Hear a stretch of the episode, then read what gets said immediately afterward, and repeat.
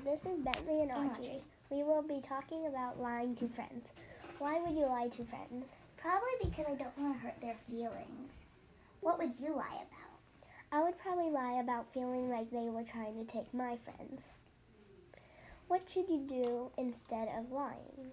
You should tell the truth even though it might hurt their feelings or be hard. What what would you do if you tell the truth and it hurts their feelings?